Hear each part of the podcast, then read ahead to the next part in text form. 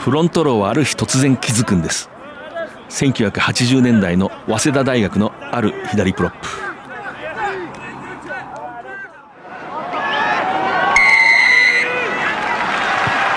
藤島大の楕円球に見る夢。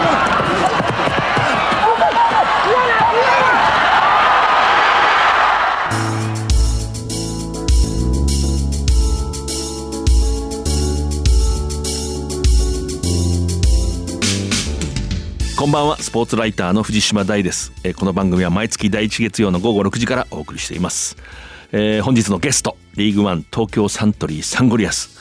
日本代表の右プロップ垣永真之介さんです。この後登場していただきます。まずはこの1ヶ月。7人制ラグビーの2024年パリオリンピックのアジア予選最終日。11月19日大阪市内のヨドコウ桜スタジアムで行われました。日本代表は男女とも3大会連続で出場を決めました。100回目の対戦を迎えた早慶戦えー11月23日恒例の日ですけれども東京の国立競技場で行われ早稲田大学が43対19で勝ちました。これ100周年は昨年でしたね。つまり100回目の対戦は本当は一昨年であるべきなんですけれども戦争の影響で1年に2試合行われた時そして3年間中止の結果こうずれてるんですね。つまり早慶戦がいつも通り行われているってことはある意味ギリギリでも平和の証明なんだということだと思います。続いて12月3日やはり国立競技場ですね。100周年を迎えた聡明戦が行われました。明治が勝ちました。リーグワンは11月24日東京都内で開幕前のまあ恒例ですね。これもメディアカンファレンスを開催しました。全23チームの選手が登壇しました。10シーズンぶりに東芝ブレイブルーパス東京のキャプテンに就任したリーチマイケルの声をお聞きください。びっくりしました、はい、10年ぶりにキャプテンやれって言われて速攻断ったんですけど、まあ、プレッシャーに負けてキャプテンになりました。やはりオールブラックスのえーリッチー・モーンがシャノン・フリゼルえーチームに加わりましたが彼2人はすごく、えーノウハウもあるしプレーの質もすごくいいのですごく一緒にやるのは楽しみです。藤島大の楕円球に見る夢。この番組はラグビー女子日本代表を応援する西南商事日本代表を応援する SMBC の提供でお送りします。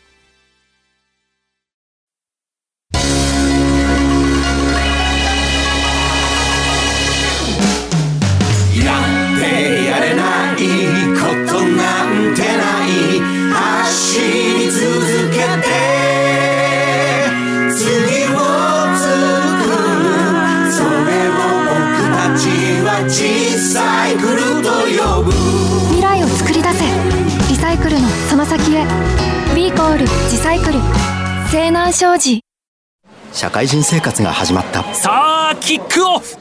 一人で大きな仕事に思い切りぶつかって。激しいタックル。一人で初めて契約を取って。トライ。初トライです。その時初めて知った。応援席湧いています。俺は一人じゃないって。共に前へ。SMBC はラグビーを応援していますえースポーツライターの藤島大です。本日のゲスト、リーグワン東京サントリーサンゴリアス、プロップ、えージャパン、えー垣永真之介さんです、えーよろしくお願いします。よろしくお願いします。今日は Microsoft Teams をつないでお話を伺います。えーモニター越しではありますが、今どちらにおられます？今、クラブハウスであ、あの、東京のサンゴリアスのクラブハウスですね。で、ちょっと経歴の方を私からさっと紹介をします。はいえー1991年、えー12月19日生まれ、えーもうすぐ32歳になります。福岡県出身、6歳でラグビーを始めて、小中学生時代、草谷ヤングラガーズ。まあ、これは本当に日本のこう、えーまあ、ラグビースクールにおいてもとても大切な存在ですけれども、で、プレー。それで東福岡高校、おなじみですね。キャプテンとして、えー花園で優勝しています。3年間で2回優勝ですかね。はい、そうです。ええすごい。で、その後、早稲田大学に進んで、えここでもキャプテン、決勝に進出して、多分あんまり、あの、今でも時々トイレで、あーとか言うんじゃないかと思いますけれども、惜しい試合を、落としました。帝京大学に。で、サントリーに進んで、2016年には、まあ、サンウルブズでも活動をした。で、もちろん、え先日のワールドカップ、え非常に重要な存在として、えー私もこう見ていて、ななんとか心を打たれました。えーそのことは後で聞きたいと思います。えー180センチ、体重は115キロ。2014年11月にジャパンの初めてのキャップを掴んで、えー今、総計で12キャップですね。えーでは早速話を聞いていきますけど、えー迷うんですけど、先にワールドカップの話聞きますね。いいですか、その後あのサンゴリアスの、はい今こう改めてあの戦いに浸って今こう振り返ってどうですか？こうラグビーのワールドカップに参加したという。たすごく自分にとって小さい頃から、で、社会人になって大きな夢に対して、まあ、ちょっと現実味が帯びるようになってきて、うんで、掴んだチャンスでメンバーに入れました。うんで、振り返ってみると本当に、まあ、きつかったんですけど、一瞬だったなっていう。うんで、まあ、儚くも美しい、はい、だったなと思います。なるほどなるほど。ものすごい厳しかったけれども一瞬に感じるってことですね。そうですね。あとは、やっぱり世界との壁をうん、やっぱり感じ、過去2大会はえー好成績残したと思うんですけど、うん今大会は特にどこのチームが優勝するかっていうのはあまりわからない大会だったと思いますし、で、まあ、その分ジャパンにもチャンスはあったと思うんですけど、うん世界との差を埋めるにはっていう部分で、惜しくも3位で終わってしまったのかなとは思う。今後のねやっぱりこう選手生活にやっぱワールドカップ出場の機会はなかったけれどもあそこにこういたっていうことは大きいですかやっぱり。大きいですね。うんまあ、ただ、あの、本音を言うとやっぱり出たかったなってういう。ん分でもあの出ることが自分にとっての本当の目標うんでは、うんまあ、残念ですけど、まあ、関われたことに本当に光栄に思います。あのイングランド戦の前はね出場するんじゃないかってこうそんな流れでしたよね。そうですね、あの、ずっとスタメンで出たグー選手がえ怪我で出れなくて、最後まで本当に分からなくて、えうん、ずっと僕が、まあ今だから言えるんですけど、あのスタメンの位置はいはいはいで、まあグーが帰ってきたらもう外れます。なるほどなるほど。最初はメンバー外だけど一人怪我した時にリザーブに入るんじゃなくて先発に入っていくまあ力があるってことですよねだから。一応、ジェイミー監督からずっと言われてたのは、うんリザーブ向きではないっていうふうに言われてて、へえ。まあ、ゲームを作るような選手だから先発向きだと思ってるから、うんうんまあ、かなみたいな感じでなるほどなるほど。監督にそう言われてこう自分でもこう腑に落ちるんですか？俺は先発向きだって。まあ、正直僕、リザーブ向きだと思うんですけど、一発みたいなとこあるんで。まあでも求められれば、まあそれをしっかりやる。あのジャパンはあのワールドカップのジャパンこういわゆるこうまあ僕らの言葉で言うとメンバー外っていうかノンメンバーとかよく言いますけれどもスコットに入ってるけれどもベンチには入らない人たちのことを主に柱ってこう呼んでいたと。はいまさにプロップって意味ですけれどもその役割やっぱりこう柿永さんのように経験を積んだ人ってやっぱりそこでこう使命感があるでしょ。この役をしっかり全うしなきゃいけないっていう。その意識はどうでした？あのーやっぱり悔しいのが一番です。あはいはいはい。あいう、まあ言ったら日本代表ってまあコンバインのチームなので、はいはいはい。そこで一人でも協力できないとか、うん。やっぱり人間性に欠けるような人はやっぱり入れないと思いますし、はいはい。まあでもぱり一番はこのチームで勝ちたいってみみんなが思ってたことが大きいと思う。はいはいはいはい。それが一番大きくて、本当は出たいけれども、まあ、その役に、を回ってきたら、まあ、本当にこう見事に務めてたと思うんですけど、そうですね。あの、僕自身、サンゴリアスでも出れない時期っていうのがあって、はいはい。まあ、その出れない人の気持ちもわかりますし、うん出る選手がどうやって、まあ、日本代表クラスになると、まあ、はい国民、一はいはい。番近い接点である僕らの気持ちとかを組んでくれるかっていうふうな行動は僕も分かってるつもりだったので、はいはい。考えてみると、東福岡高校でも早稲田大学でも大体こうずっと出出っ放しというか、今思えば高校でも大学でも出られない人がいっぱいいましたよね。こそうです なんとかこう、今わかるみたいなとこありますか？こそうですね。まあ、あの、本当に4、5年前ですかね。あの、2016年以降は僕あんまり出てなくて、はいはい3年くらいは。で、結構、あの、試合に出ない期間が長かったのう。で、はいはい。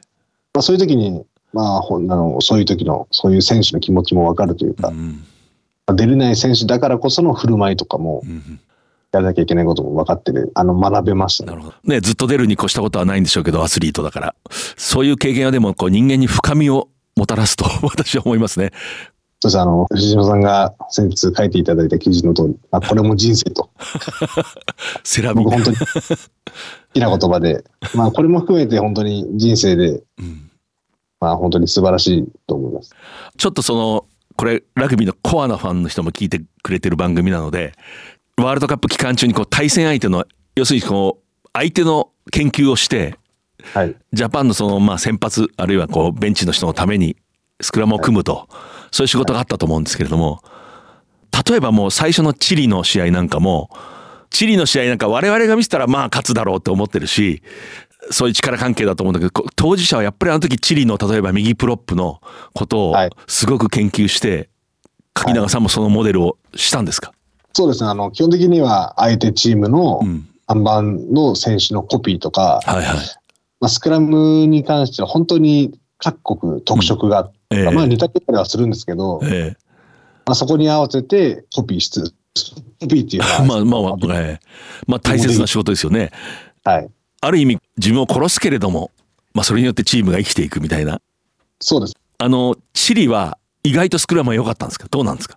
いや、押せてた記憶なんですよ。あんまりちょっと忘れてるんですけど、あ押せた、あの、割と押せた、うまくいった試合ではあったかなと。はいはい。でこうチリの研究する時チリのスクラムの特色って大体ファンの人に分かるように言うとどんな感じだったんですか？チリ、まあ、あの、オーソドックスな外国人のスクラムというか、はいはいはい。どっぷり組んで、はいはい。で、まあ、1番から、1番っていうか、あの、ルーズヘッドプロップから押していくみたいあなはい感じだったので、はいはい。まあ、そこ、3番としてはあんまり前に出ずっていう感じだったようなで例えばそういうこう役をしてる時にこのチリのスクラムだったら俺たちのスクラムはもう全然問題ないみたいなことなんなんとなく分かるんですねきっと。そうです。まあ、あの日本にも特色があって、日本の国。はいはい。まあ、これだと相性がいいなっうん。ていう感じのイメージは見たらわかります。はいはい。で、まあ、次のイングランド、これスクラムものすごく重くて強いって我々思うんですけれども、例えばあの時イングランドの先発カイル・シンクラーっていう選手いますけれども、その人のやっぱりまあさっきの言葉で言うとコピーをしてみせたんですか？あの時メンバー発表があるまでシンクラーが出てくるって分かんなくて、ああ、なるほど、なるほど。ダンコールが出てたと思うんですよ、はいはいなので、ダンコールの感じでやってました。い。なるほど、なるほど。で、大体、大体あの外国人選手ってもう組み方似てるので、はいはい。まあ、その個人でそのどうこうっていうフォーカスするよりかは、もうイングランド、まあ、ノンメンバーがどんだけイングランドのスクラムを組めるかっていう。うん。まあ例えば、細かく言うとですね、はいあの、バインドして、えどのタイミングで足を下げるとか、最初はどういうふうに組んでくるとか、はいはいはい。で、バックファイブはどういうふうに動くかとか、はいはっていうのをイメージしてみんなで作ってますい。。なるほど、なるほど。そういうことをしてると、まあ、スクラムの構造の勉強になりますよね、やっぱり。あ、イングランドはこういう考え方でやってるのかっていう。そうです。もちろん、あの、本当にイングランドは、まあ、世界の中でもトップに入るくらい強かったと思いますし、はいはいはいまあ、全体を、まあ、こういうジャパンに入る機会を得て、スクラムの全体を見れるようになりました。はい、なそうですよね。これいきますよね、今後。選手生活、あるいはその後の指導者生活に。ま あ、そうですね。ええ本当に。あ本当に細かいところで言うと、もうロックが上げるタイミング、足、膝を上げるタイミングとか、ランカーの位置だとか、なるほどまあ、そういうところやりました。ジャパンのあの緻密なスクラムってのは僕らもなんとなく長谷川慎さんなんかに聞いて、ちょっとは分かったつもりなんですけど、気持ちだけは。そういうふうに組んでるんだろうなって。イングランドなんかも大きいからって大雑把ってわけじゃないんですか、やっぱり。割と大雑把にどっぷり組んでくるんですけど、やっえぱりあの、バックファイブというか、ええロック、ランカー、ナンバーエイトの押しのしが特に強くて、はいで、そこに、ジェイミー・ジョージとえか。エリス・ゲンジとか、ちょっとうまい。はい、強くてパワフルなプレイヤーが加わると、はいはい。まあ、さらにその相乗効果に持ってくる。なるほどなるほどまあ、パパニエゴですね。でも結果としてあのスクラムに関してはイングランド戦ピタッといきましたよね。はい。あれはですね、本当にジャパンがずっと目指してた、うんやっぱりあの日本人っていうのはあんまり言い訳にしたくはないんですけど、えまあそのパワーとかうん体重差に劣る部分、ええいかにあいつの100%を70%にするかっていう組えはいみ合わせです、はいはい。でそれが本当にうまくはまった試合だと思います。ええよくあのグージヨンがあの窮屈にするって言うんですけど、それはまあキーワードですかやっぱり。いや本当に僕もそのシンさんの組み方を教わってから、はい。本当人生が変わるようにスクラムが良くなりましたし、ほ 本当ですか？本当に、はい、本当に相手を窮屈にする。まあ、本当に、まあシンさんはいつもセットアップでスクラムが全て決まるっていうんですけど、本当にその通りだったと思います。なるほど、なるほど。まあ、セットアップというのは、まあ、リスナーの方に分かるように言うと、えっとですね、そのチームによって、ルーティンっていうか、ルーティンっていうのがあるんですね、はい組む前に。うん。相手にどれだけルーティンをいかに崩して不快感を与えるかっていう。あの、スクラム組む前って一瞬でも不安とか嫌なことが起きるとすごくネガティブな気持ちになるので、あプラスその力を発揮できない。っていうところまでつながるので、まあ、そのセットアップ。で僕らは完璧なセットアップしながらも相手に力を発揮させないっていう、まあ、ちょっと本当細かい話になるんで、つまり、組む前にもうすでに不快感を与えるってことです。そうですね。そして相手に力を発揮させない。まあ、足をどんだけ下げさせてやるとか、はいはいはい。体を縮こませるとか、うん。そういうすごくセットアップがの中に、まあ、全てが含まれてると。そうすると、セットアップって組んだ後の状態も示すんですか？もちろん、あの、セットアップで優勢になれば、もちろん組んだと、こっちが優勢で、いいスクラムになりますし、相手は受けて、のスクラムになりますし、つまり、セットアップっていうのは、あくまでも組む前の状態のことをそう呼ぶ。あ、そうです。はい。はい組む前の、クラウチ、バインド、セットまでの間の、ですね。それでまあ次サモアこれもなんかこう重くて荒々しい最初ポール・アロミエールっていうあのフランスにいる選手がいてで後からそのアラアラトラっていうちょっとこう細身の選手が出てくるこの辺もやっぱ意識して練習してたんですか？サモアはですね、3番の選手がすごくキーになっていて、はいはいこうイングランド戦でもですね、あの、チリ戦でも、アルゼンチン戦でも、とんでもない馬力で一人で組んで破壊していくっていう、えはい、システムだったので、本当にコアなところでいくと、3番の選手、まあ僕のせ、僕の立ち位置がうん。相手のフッカーにめがけて思いっきり入った後に押しに行くっていう。ですね。それで、はい、パシフィックネーションズも、その、ワールドカップの前の試合もやられてたので、まえ。えあ、そこを注力してました。でもこれまたうまくいきましたよね。ちょっとやられかけたとこもあったんですけど、あそうですか。うんそうサモアやっぱ強かったんですね。でもあの3番本当すごかったですね。あの先発の方の。先発の、あの、めちゃくちゃすごかった。はいはい。これざっと聞いてきますけどあの問題のアルゼンチン戦ですけれども。アルゼンチンはうん。あんまり細部にこだわってなくて、はいはい。まあ本当ざっくりしたスクラムだったなと。だからあんまり、ジャパンとしてあんまり押されるっていうイメージはなかったです。ああなるほどなるほどじゃあ例えば3番を自分がこう役を務める時も割とこう大雑把にそういう時は組むんですか？どっぷり。ああまあどっぷり。どっぷり。っていいですね。わかりやすいです。あのねアルゼンチンは昔はもうスクラムの王国で私なんかもよくこうじ個人的に勉強したんですけどああいう緻密さもないんですねじゃあね今はね。あんまり感じなかったですね。はい。これ急にちょっとマニアックな話ですけど昔のアルゼンチンのスクラムを研究すると昔の早稲田のスクラムと同じ考えなんですよね。で僕はびっくりしたことあるんです。全員が内側の足を前にするとかはいはい。ロック側のプロップの、ま、股間に手を入れないで外に回すって早稲田も最後までやってたんですけどねこう日本のチームで、で要するに体がピタッとフラットになって体がくっついてるこう線を長くするっていう思想。でもそういうのがなかったんですね今のアルゼンチンは。あの、4試合の中で一番スクラムに関しては、あんまり心配がなかったというか。なるほどあそうですか、ええ今後の解説の参考にします。でまああのチームの一員として、はいこうジェイミー・ジョセフのこの2023年のワールドカップのジャパン今こう総括すると言葉にするとどういうチームだったし何をこうまあ掴んだちょっと言葉にしてください。まあ本当過酷っていうそうそうですかやっぱり。まあ、あとはもう本当未来への希望っていう感じですかね。よく言えば。未来への希望ってどういうこと？日本が負ける典型的パターンを、あこれから、あの、今日本のレベルもすごく上がっていて、あはいはいでも戦えるところまでは戦えると思うんですけど、はいはい。何か最後に決めるというか、まあそこの最後の粘り強さというか、やっぱ後半50分、60分くらいのうんあの時間帯というか、うんまあそこを、まあこれからの未未来のジャパンに。最後の20分って僕らもすぐ言うんですけど書いたり。別にこうフィットネスが切れてるわけじゃないんですよね。多少はあると思うんですけど、え一番緊迫するというえか、はいはい。ミスが試合を左右する団体で、まあそこで容易なペナルティをしたりとか、うんの気の緩みでフィジカルで前に出られてしまうとか、うん。そこの本当に、日本が勝つって本当に80分パーフェクトじゃないと、はいはいはいなかなか難しいと思うんですよ、試合展開でアワンそうですよね。で、できれば相手がちょっと気抜いてくれた時にもう、そうですね。気抜いてくれなくなりましたね、でももそうですね。本当にもう、ワールドカップは特にそう感じ、う。イングランドが試合前ちょっとこう怯えるような顔してましたもんね。あの、本当に、やってる身としては本当、勝てるんじゃないかっていう。うん。好きで、で、試合をずっと見てて、いや、これ絶対いけるっていう感じだった。やっぱりそこの、まあ、部分ですよね。あの、変な髪型のプロップのあのヘディングがね、ちょっと。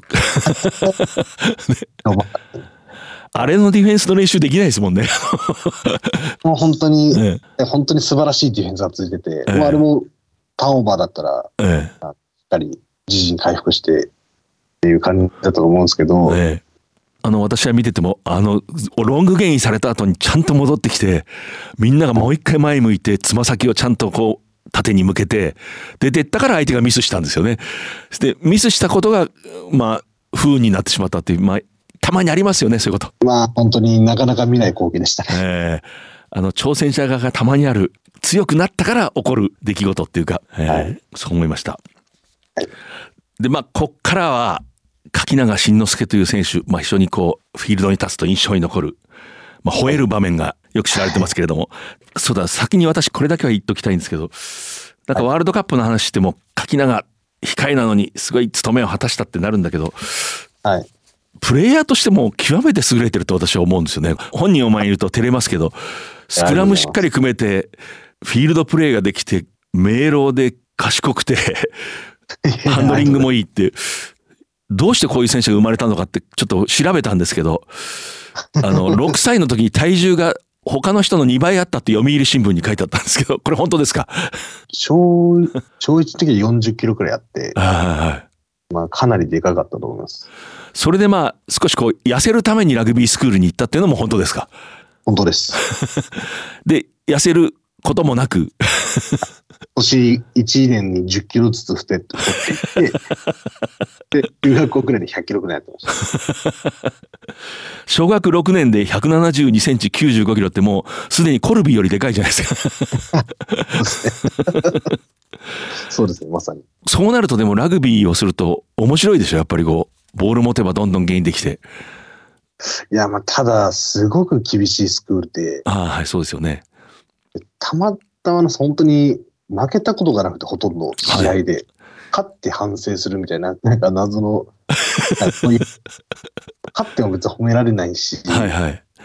0点で抑えて、ボロ勝ちして初めて、まあ、褒められる。だったんで、ええあまり楽しくなくて、本当に。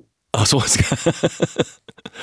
まあ、草谷ヤングラガーズって私のあの、私が早稲田大学のコーチした時の教え子に、草谷ヤングラガーズ福岡高校早稲田大学っていう人間がいて、はいはい。福岡高校も早稲田大学も当時かなり厳しい練習してたんだけど、ものすごい辛い目にあると草谷の合宿を思い出せと思って自分を奮い立たせるって言ってましたね。あの、本当にそれくらいきつかった。そんなに小学生で過酷な経験をするのかと思ったんですけど。はい。じゃあ今度、ジェイミー・ジョセフのジャパンのキャンプで草谷ヤングラガーズを思い出したわけですね。そうですね。あの頃に比べればって感じですけど、本当ジェイミー・ジョセフ・ジャパンもかなりきつかったですね。で、あの、まあ、東福岡高校にこう入って、まあ、はいそこではこう経歴を見ると、もう順風を背に受けて、頂点を極めるんですけど、あそこでまあ、例えば3年生でキャプテンになる。はい。あそこはこう、早稲田大学なんかとも少し似てると思うんですけど、社会みたいなもんでしょ。部員がたくさんいて、いろんな部員がいて、そうですね。ええあの、わかりやすく言えば中間管理職みたいな。その心は。あの、個々が強すぎて、あの時の東福岡の選手が。なるほど、なるほど。もう反発もすごいし、あでも僕は監督、コーチから言われることもありますし、あ、はいはいはい。もうそのつなぎ目、本当中間管理職。でも、ティーンエイジャーとしてはもう、破格の経験ですよね、それはね。いや、本当に、あの、ここ3年間は本当に自分の中でも特別な時間でした。はいはいはい。で、そこにもね、本当に部員が多いから試合に出られない人もいるし、ちょっとやんちゃな感じの人もいるし、勉強がものすごいできる人もいるしって、こういろんな人がいるでしょ、東福岡って。はい。まあ、基本的には9.5割やんちゃな人だった。あ、そうそうですか。これをもう本当に一つにす、一つになったかどうかもわかんないですけど、一つにするのが本当に。はあ。結局その時、掴んだらどうしたらやっぱ一番こううまくいきました？まあ、一番は、ええ。まあその、自分が正しいっていうことをやり続けることなんだとは思うんですけど、はいはいはい。本当にみんなが幸せになる方法をずっと探してました。あ なるほどね。みんなが幸せになる方法。みんなが納得する方法を探し続けてました。ええで、まあ、それができたからおそらく優勝したんではないかと想像するんですけど、どうですか？そうですね。あとはまあ、共通の目的を持つっていううのが、ん。その時はまあ、今思い返せばよかったのかな。ああ、それはやっぱりその頂点ということですか？そうですね。東福岡自体、その時まだあんまり優勝したことがなくて、ああ、はあは僕の2校目の山下幸太さん隊があ、はいはい。初優勝あ、そうでしたかね。うん。るイメージが、優勝するっていうチームではなかったので、いはいはい。それが現実的になった時により結束が高まったというあか、はいはい。なるほど。で、今度、早稲田大学に行って、ここでまたキャプテンになりますけれども、はい。この時の経験はどうですか？また東福岡とちょっと違うんですか？また違いましたね。はいはい。まあ、早稲田の重圧っていうのもありますし、うんまあ、勝って当たり前っていう重圧もありましたし、はいまあ、そんなに強いチームではなかったと思うので、はいはい。それをどう勝たせるかっていううんうん。ことですね。つまりあの東福岡のもうみんなが子が強すぎたというのとはちょっと違って、それこそいろんな人がいて、はい、そう間違いなく。ここではやっぱり学んだことありますか？やっぱり今に通ずる。まあ、プロップでキャプテンやるってすごく難しいことだと。はいはい。まあ、プレーで引っ張れるわけでもないですし、うん。まあ、あとは本当に補うとしたら言葉の力とか行動とか、はいはいはい。まあ、そこら辺が早稲田で磨かれたのかなと。ああ、なるほどなるほど。で、まああの決勝戦ね、帝京大学、確か5トライと6トライだったんじゃないですかね。そうですね、最後取り返して終わったんですけど、まあ接戦でこう非常にまあ追い詰めたというか、はいあのことは思い出します？今も。思い出しますね。はいはいはい。こうやって終わったなっていう。うん。悔いは残ってますか？こうすればよかったっていう。悔いっていうのはあまりないかもしれないです。はいはい。もうやることやったとは思って。まあ、その域に行けばなかなかその域に行かないですもんね達しないこう学生のアスリートがやっぱその経験も大きいですねじゃあねはい。本当に、あの、マスターのも本当に素晴らしい自分の経験でした。はいでまあサントリーを選んでここもカルチャーがあって、まあ、練習も厳しいと思うし例えば社業と両立させるような文化もあるしそこはどうですか？これからサンゴリアス聞いていきますけど。まあ、サンゴリアスは本当にもう、ストイックで、えアタッキングラグビーって言葉もあるんですけど、ええ。えアグレッシブアタッキングラグビー本当に、結果だけじゃなくて、プロセスも求められるし、ーはあ、はあは。本当になんか全てを見られてるチームっていうイメージはあは。あ、垣永さんは今はアマチュア？僕あの、社員です。そうですよね。あの。仕事はどういう方面なんですか？えっとですね、わかりやすく説明させていただきますと、はい居酒屋にビールダルって銀のサーバーの下についてある。はいはいはい。まあ、それが他社さんのメーカーだったら、ちょっとサントリーに書いてくださいみたいな。なるほどなるほど。いいですね。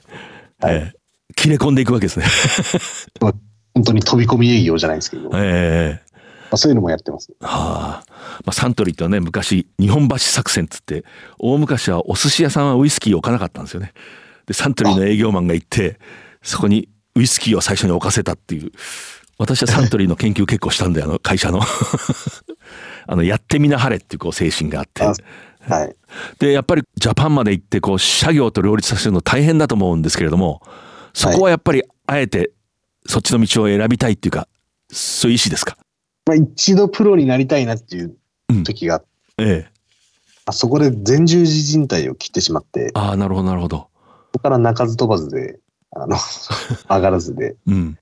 で、ちょっと30手前でもう一回ジャパンに復帰できたっていう感じだったので、はいはいはい。がちょっとよ良くなかったかなっていう。なるほどなるほど。でもこれも採用が馬じゃないですけどだから、まあ、社員でいられたっていう見方だってできるかもしれないですね将来ね。あそうです。僕としてはもうプロにななれなかったから後悔してるとかは全くなくて、はいはい。はい。まあ、社員なら社員で本当に普段持てない接点を持ってますし、はいはい。本当に今となってはあの良かったと思います。なるほどね。いい話ですね。でまあサンゴリアスですけれども昨シーズンあのいわゆるノックアウトステージプレーオフの準決勝で、はい。まあ私あれはもう本当に素晴らしいあのラグビーは私こう感心しましたねでもあの。あの試合の後はあの、すごく感銘を受けましたっていうお言葉をすごくいただいた試合だと思います。えー最後のあの、つないでつないで持っていったあの場面。はい。なんか名場面の一つじゃないかと思いましたけどね、こう。うん。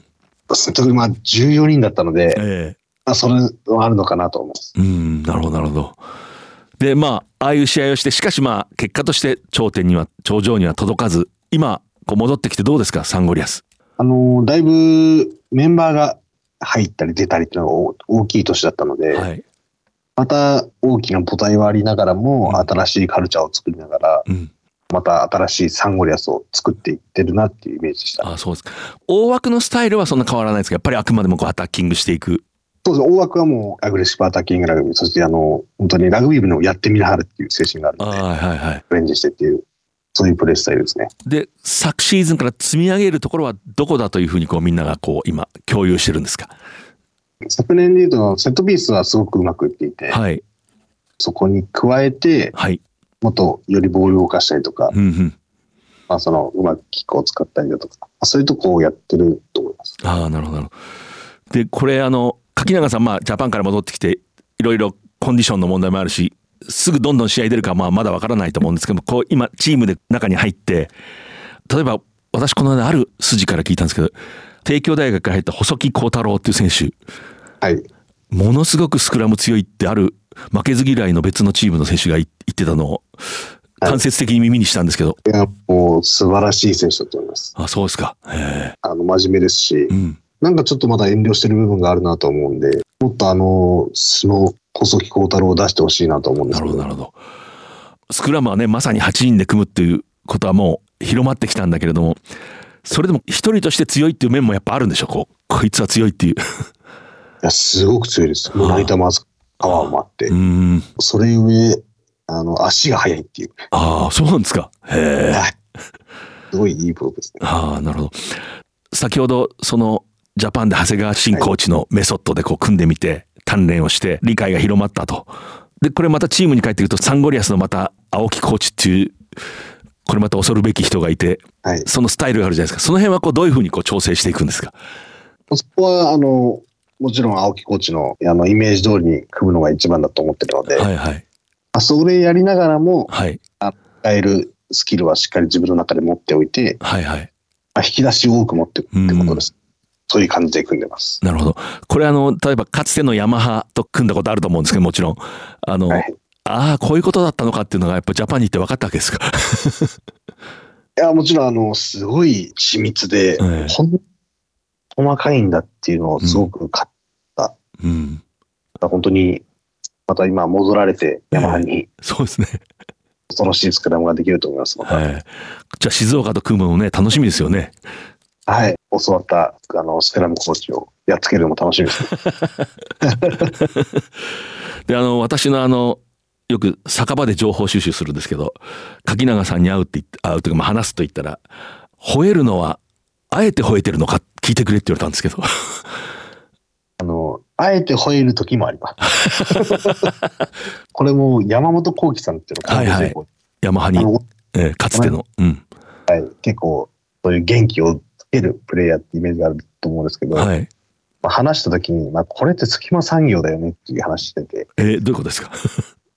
こうやっておたけびを上げてええ。チームを鼓舞というか元気づける、ええ。勢いをっていう、まあ、そただ単に叫ぶうん。いるように、なかなかみんなができることじゃないよねっていう、ああなるほどなるほど。そのできることやって生き延びていこうみたいな感じです。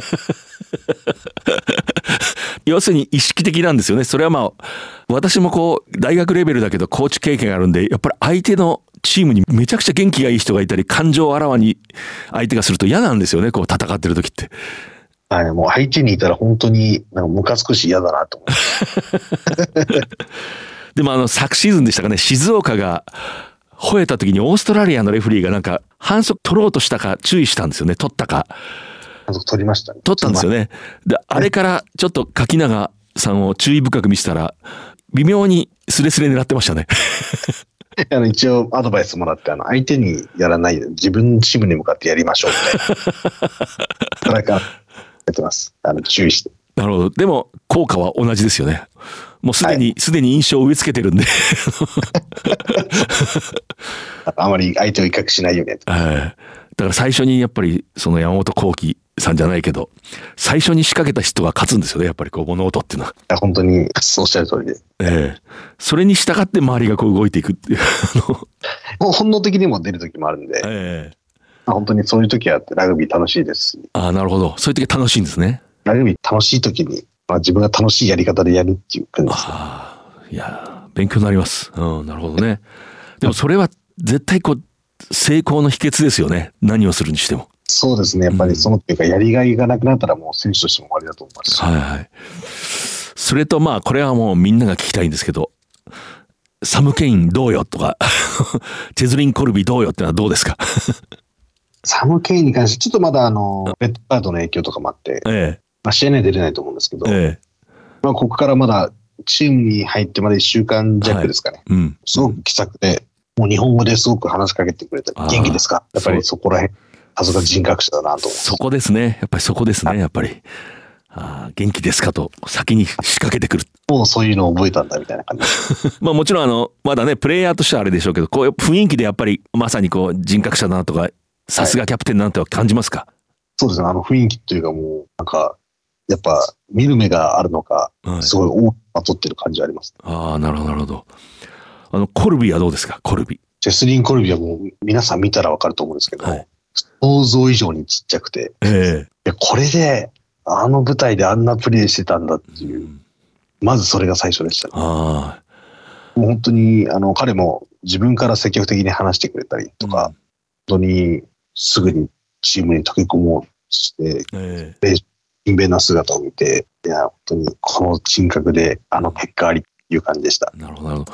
先日あの、あれ多分こう、熊谷の帰りだと思うんですけど、新幹線で二人がいるのを見たっていう人がいて、ああ、帰ってました。恐るべきシーンですね、つって。あの、帰国して2日後で、ええ下ボケもひどいって言って、でも普通にあの新幹線で帰ってました。でもそういうとこはサンゴリアスやっぱりいいですよね。誰かを特別にしないみたいな感じが、なんとかそういうことかなと思ったんですけどね、私は。そうですね、あの、もうみんなチームメイトなんで、はい横一線、うん。そこはないと思います。はい。やっぱり、こう、カルチャーを感じますよね。で、今、あの、ワールドカップのまあ激戦を置いて、あそこの過酷なトレーニングを経て、戻ってきて、まあ、いろいろコンディションがあって、はい今、こう、目標としてることってどのあたりですか？もうサンゴリアスの優勝ですね、ええうん。遠ざかっててう、ん。で、5年連続多分決勝まで行ってて、去年はベスト4だったんですけど、えまあ、その中で僕も出てた試合も多いのえで、え何回あの、決勝で負ける屈辱を味わったかと思えううと、ん。うん。だからもう何度優勝してやろうかっていう、うん。そういう気持ちです。あの、ねワールドカップで共に戦ったあの、堀越康介フッカーの、はい。やはりこう出場の場面はありませんでしたけども、彼なんかも今、相当期するとこあるんじゃないですか？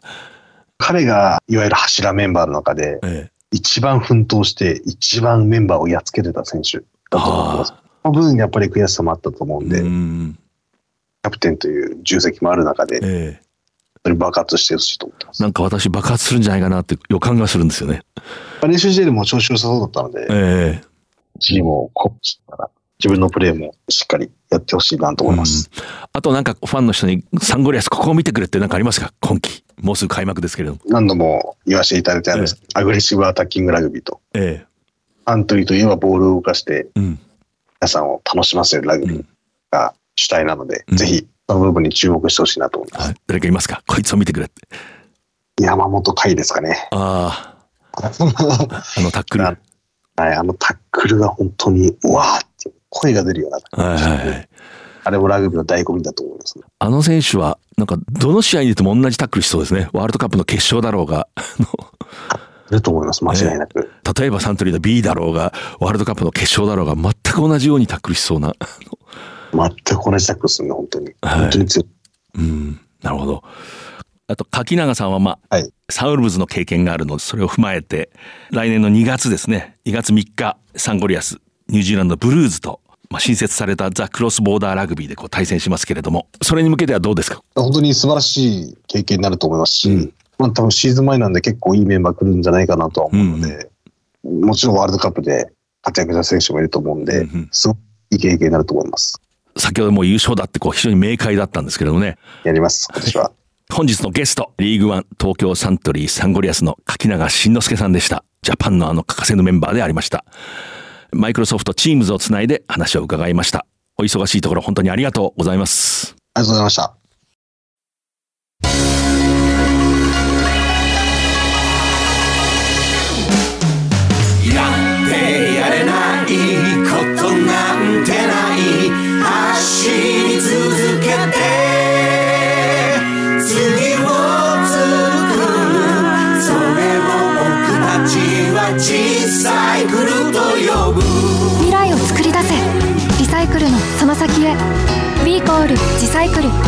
西南商事社会人生活が始まった。さあキックオフ。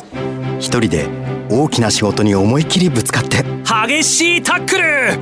一人で初めて契約を取って。トライ。初トライです。その時初めて知った。応援席湧いています。俺は一人じゃないって。共に前へ SMBC はラグビーを応援しています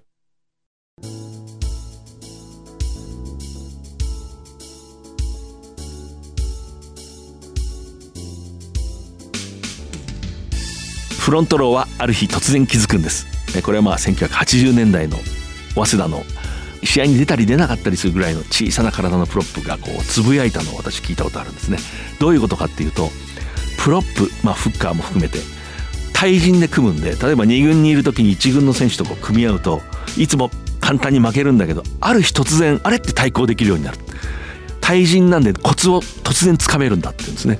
それに対してロックの選手は毎日毎日の積み重ねでちょっとずつ強くなっていくんだと。なんかすごく印象残ってますね。こうやっぱりフロントローにはなんか独特の世界があるんだろうと思います。